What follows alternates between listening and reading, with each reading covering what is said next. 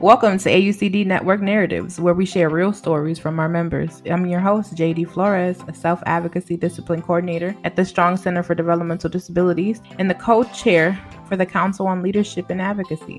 Join us as we hear from inspiring leaders within our network working to make a change. In today's episode of AUCD Network Narratives, Jeiri is joined by her colleague Yetta Myrick. Yetta is the mother of a teenage son on the autism spectrum she is the founder and president of DC Autism Parents, a nonprofit organization. Yetta serves as the CDC's Act Early Ambassador to DC. In this role, she promotes developmental monitoring and assists families in getting the help they need to access services for their children. Listen in to learn more about her work promoting resiliency in Black families with young children during the pandemic. This episode is about pretty much like what you've done and the work that you have. So, can you tell me, you know, what some of the things that you're working on and some of the things that in your personal life kind of motivated some of the work that you did during uh, the beginning of the pandemic or even just now during the pandemic as you're trying to, you know, stay safe from COVID, you and your son? Thanks for that question, Jeiri. So, I have a soon to be 19 year old son. By time this is released, he will be 19, um, who was diagnosed with autism, intellectual disability, and ADHD. When COVID first hit, I'm going to be honest, like, I didn't know how he was going to do in terms of being at home.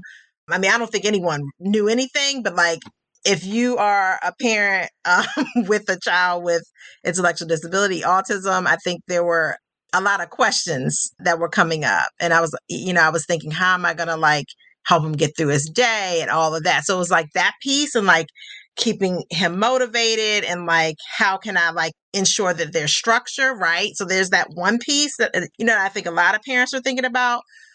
But the other piece too, in terms of like the safety, we, you know, we were not leaving the house there were concerns about like I remember early on, do you wear a mask? Do you not wear a mask when you leave? Leave the house and finally said, okay, wear mask. And so there was like, okay, is he going to be able like again my anxiety was like coming up is he going to be able to keep the mask on and all of this and i and i think the reality is that my son surprised me like he has been doing a really good job of like keeping his mask on. Like I think he just you go out, you see other people, you recognize, okay, we've been in the house for four or five weeks, you know, at a time. You're like ordering, you know, ordering food in. We did go out in that mad dash early on to like get things before everything shut down. He really surprised me. He adapted really well when we finally got to the point where school was starting online. Initially, it was like, okay, again, how is this going to go? So I would sit with him and you know, over time, fortunately, he was able to sit and attend to his classes. I know that online was not the best thing for everybody with a disability, but he really exceeded my expectations. I actually think that we put a lot of good things in place at home, and, and we live in a multi generational home. We live with my mom and my dad my mom is now retired, thank goodness, throughout COVID. My dad was leaving the home. Unfortunately, he works security. So, you know, again, like really trying to make sure that everyone was safe. You know, I fortunately am able to work from home, but there were just a lot of things, you know, precautions that we would take when we would leave out. Okay, if we're going to the store or we need to leave the house, it literally we all three my mom my son and i left as a unit. Uh, so it's like if any, everybody's gonna get it we're gonna get it together you know they, they were just all of these things. So yeah it was a really challenging time. He is back in school now. I will disclose that when he started back in the 2021 22 school year and he is in a non-public school placement outside of dc he was fine like during the summer and then when we got to october he ended up testing positive for covid. And at that point i'm like you know what? Like i've done everything. I was driving him and the school is like a 45 minute drive from the house. I was like no like yeah, I talked to his doctor. I'm like, I know he needs to be back in school, but I just cannot take this risk because he does have asthma, you know, and autism with the, you know, with the language. I just have real concerns. So he's back in now as, as we record this. Matt, he's wearing wearing his mask. He's back on transportation because you know over time it's like how can I sustain this and work and like handle my own mental health, right? We're gonna see how this goes. But I've been like checking. Thank goodness he has a phone. I check in and see if his mask is on. I call and FaceTime him so I can physically see. Or I text him and say mask on. I texted him this morning. He said okay. Just pray that he remains safe. And so, how did that like feed into your advocacy work? Oh my goodness, thank you for bringing me back. So, in terms of the advocacy, so obviously there was real concern in the community about, you know, specifically, you know, the mask use and so especially in this population and so i remember like some of my colleagues i do some consulting with children's national hospital in in washington d.c and we put together a document about like mass usage and like basically how to support families with that and so i so some of my colleagues there wrote something up and i provided a lot of feedback and asked okay well what about this situation so on and so forth and we made um, that available. Another thing that I did through my nonprofit DC Autism Parents was really looking at like think about transportation for um, you know children and youth with disabilities is you know making sure that families understand like where are all these resources like what what needs to be done to make it easier so i put together a back to school guide that had like all these different resources about like mask wearing i mean i remember like sesame street um, for example has done a lot of work around autism and when i worked full-time at children's the first project i ever worked on was a sesame street project and bring basically Julia, it was it was amazing. There are no words. I'm gonna have to like send a link of when they launched it on, at the Capitol, but it was just amazing because like who doesn't love Sesame Street, right?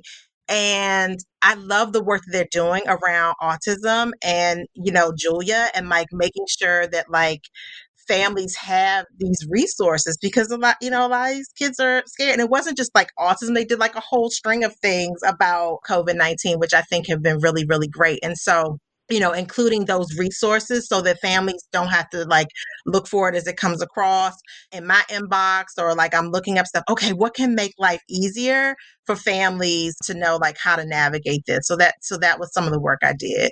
Now, of course, the other thing that, you know, came up in terms of, you know, COVID 19 was the death of George Floyd and, and so many others. And and at that time, I was working with Parents Place of Maryland, which is a family to family health information center in Maryland. And I was basically working on like their health and community. I was the health and communications director. And so I would be on these weekly calls with Family Voices, which is the national organization network of these family family health information centers and we would have weekly calls um, and check in about you know what was happening in terms of you know covid-19 what do you know families of children and youth with special healthcare needs and disabilities need and i remember there being conversations and in, full disclosure and, and, and we say this when we talk about this project that came out of it is that you know the network you know primarily is is white women, right? I mean, things are changing now, but this is the reality. And so we were having conversations about, you know, what does this mean for like black shin and disabilities, black children, youth with special healthcare needs? And so I spoke up as well as two other moms in, in these conversations about our experience being African American or Black parents of children, children and youth with special health care needs and disabilities, and share that like we weren't unfortunately surprised. Like this is commonplace for us. Honestly, I'm to be real with you, I'm like in awe that you exist. Because it's not a lot of y'all, right? Like uh, outside of my mama and maybe a handful of women that I know on a personal level, it's not a lot of y'all like in this advocacy realm and the, i mean and there probably is. It just it takes more work to uncover. Yeah you don't necessarily have the platform right i mean yeah. i think right i think the reality is that you know and we have and we have to like say this and be real like to do this work it takes a lot physically people are not necessarily like paid what they should be paid to do this work. And the reality is, unless you have support, right, to help you pay your bills, a lot of us aren't able to do this work unless we have these supports. And I've been very fortunate to be able to to do this work. And this is not what I originally started doing, which you know happens oftentimes. A lot of us like we're doing other work. And then it's like because of our children we start advocating and, and doing it. But yeah so we're like at this table having these conversations and being real right? And everybody's just like kind of like in awe in this in these conversations we would meet and over time like we were approached about like doing a project and so the name of the project and it's a long title i just want to like let everybody know who's listening it's Family Voices United to End Racism Against Children and Youth with Special Healthcare Needs and Families. What we call it for short is FAMU. Nancy Labogo, who is my co-lead, she's like, this is homage to Florida A&M down in Florida. But we started this project really to have conversations and to support the network and learning, right? About like what this experience is. And so we engaged in having town halls um, we're on a number of topics so um, whether it was mental health school to prison pipe, pipeline health in general we even had one on the talk, right? And if you are, I hope that everybody who's listening now knows what the talk is. I knew at the time that there were a lot of people didn't know. But even that is big because people don't talk about sexuality or even sex with kids with disabilities, right? It's not a, a place that they venture to, right? It's not a, a, situation that they're willing. But not that talk. Unfortunately, we didn't go there. We're talking about the talk about being black. Black. And the police, I mean, those are. And the police, yes. Yeah, that's a heavy, yeah. There's some other work I'm doing in that realm, just so you know. But even that is, is that. even that is also another place, right? Like that we don't talk about necessarily enough, right? Like, I mean, my brother's six foot one, maybe six foot two. He's like a, a linebacker size, pretty big dude. And, you know, I worry about him often because my brother was born in the 90s, so autism wasn't something that was like trickled down in the 90s. You know, in the 90s, all black and brown kids had ADHD or ADD. And that's what uh, my brother was diagnosed with.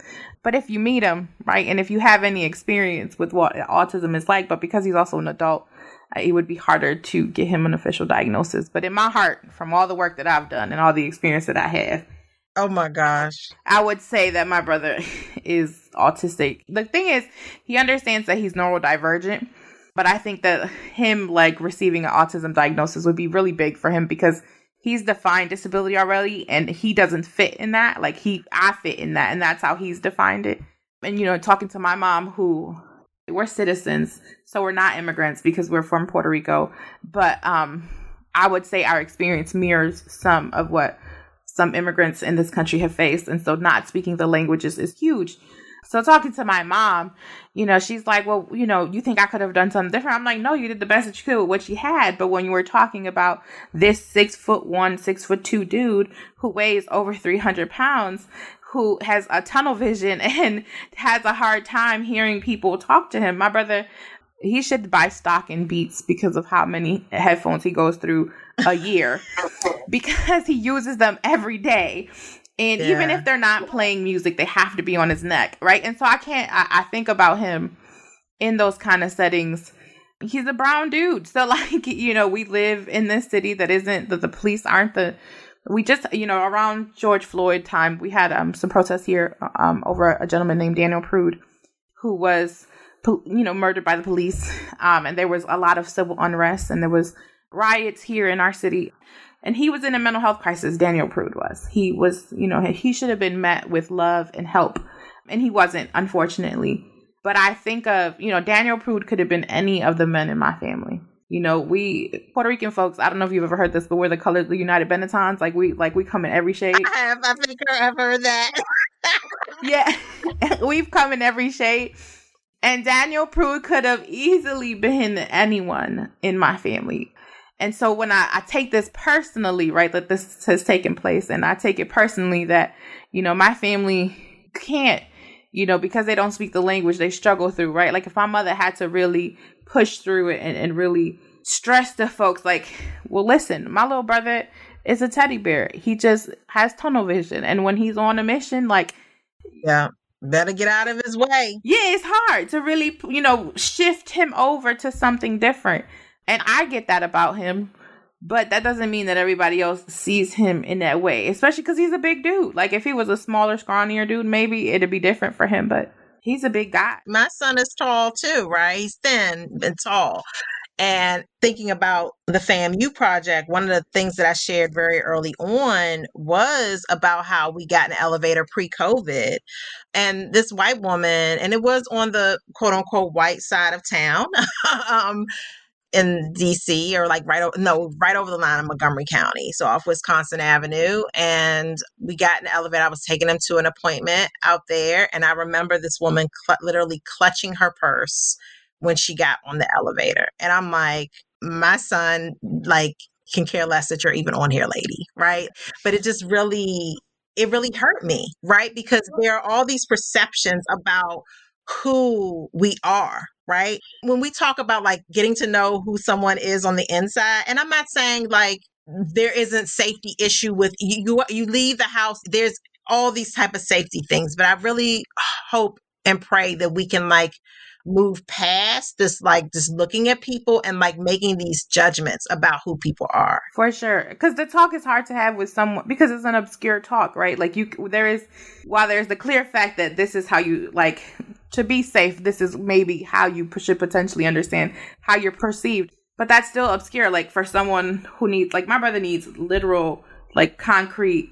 So like I'm telling him like Mike, his name is Michael. I call him Mike. Mike, you're you're a big guy, like, and so like it's not that you are doing something wrong. It's your presence is big, baby. Like so, like I, I need you to take two steps back from someone like understand like how much space you're taking up and there's so many levels to it and ultimately like he should be free to just be him because he's just a little weird dude who's into anime who listens to japanese music doesn't speak spanish but you know our parents don't speak english like he has all these different quirks about him but it's hard like that talk because if we go back to that it's hard for him to but i wasn't doing anything I, I know you weren't but like this is how that because he he works at Target as a cashier, and he has a lot of interactions with white women. He it's in the white side of our city, a suburb, and so he has a lot of interactions with white women who feel a way about but he works self checkout so he's like intensely watching all of these machines yeah, because he yeah. wants to be able to jump in and put in the code. He like he doesn't want to have to talk to you as much, so he wants to like yeah. which I get. Get mm-hmm. all your he wants to take care of all the things that might pop up for you before they pop up and like he hasn't received the best reception. But I'm like, well babe, like you're a big guy. Like I need you to like acknowledge that like how much your looming presence cuz it's felt. But he shouldn't like I shouldn't have to I feel bad at that time because then it's like I'm policing him, and that's not the case at all. Like, I'm not trying to police you and who you are and what you do be free, but also be conscious because like this could go left so fast. You're absolutely, and right. that is You're really the hardest part, in my opinion, of from the like uh, my lived experience of it all. Yeah, I mean, and that's the reality of so many of us who are, as you say, black and brown people of color, right? Like these are things that we think about and sometimes can keep us up at night to be quite honest and and i share that and i share that here that like you don't want to live in fear but that is a fear of mine that you know like even if if I, you know, I try to like be law abiding, right? But what if there's a situation you accidentally like run a stop sign because you don't see it, like normal everyday stuff, right? And he's in the car with me. Like, there's real concern. Like, I don't ever want to be like stopped by the police for anything because, and he's in the car because like there's a real concern for me around that, you know, and it should not have to be, but it is. And that's the reality. And so, you know, having conversations like these, I think are so important so that people can understand like, this is not just my experience. This is your experience. This is the experience of so many others um, out there, and it's and it's great that we are bringing this to light for sure. And so, as we're wrapping up, I want to ask you one other question. If you had to give like a token of advice for these folks in our network who are listening and who are doing the work, you know, to dismantle some of the racism that has taken place within our network, I can't say the country because that's a bigger task. What piece of advice would you give for them to learn and take from you? So one, I'm gonna put a plug in for the FAMU toolkit. So we will make sure that that is available. So it's familyvoices.org slash FAMU, F-A-M-U, and check that out. There's a lot of great resources that we put together there. Um, the second thing I would say is to engage with families, people of color in your network and have conversations. Now, I just want to say it with this caveat. While you can have conversations. This also will require you all to do work as well. So do not look to those people who you're having conversations to do all the work for you. This is a mindset shift. This is inner work that is going to need to be done on an individual level even beyond like okay we can start making changes in our organizations that's great but in order for there to be real change, eh, think about it. if there's anything that you want to do in your life, right? You have to like set your mind to want to do it and be in that space to do it and work through whatever it is, you know, on an individual level. So it's like it's individual, right? That then can trickle up to like, you, you know, other people that we work with, you know, our department, the larger organizations, right? Like this is how we do the work. This is not a, while I think that yes, work needs to be coming from the top down, it also needs to be coming from the bottom up, right? Like this, this has been something that has been going on for more than generations, for centuries. And we need to do this work and, and educate ourselves. For sure. Well, thank you so much, Yetta. I really appreciate you, your time, your story, everything. You're a unicorn to me. I'm a fan. I'm a fan. Thank you so much. I'm a fan too, Jeiri. It's so great to be on and talk with you. Yes, ma'am. Ditto. Thank you for tuning in to AUCD Network Narratives. If this story has inspired you to make a change at your center or program, use the link in our show notes for resources and tools to help you lead on. We'd love to connect with you, so visit the AUCD website and click on the Submit Your Story button at the top. We hope to hear from you soon.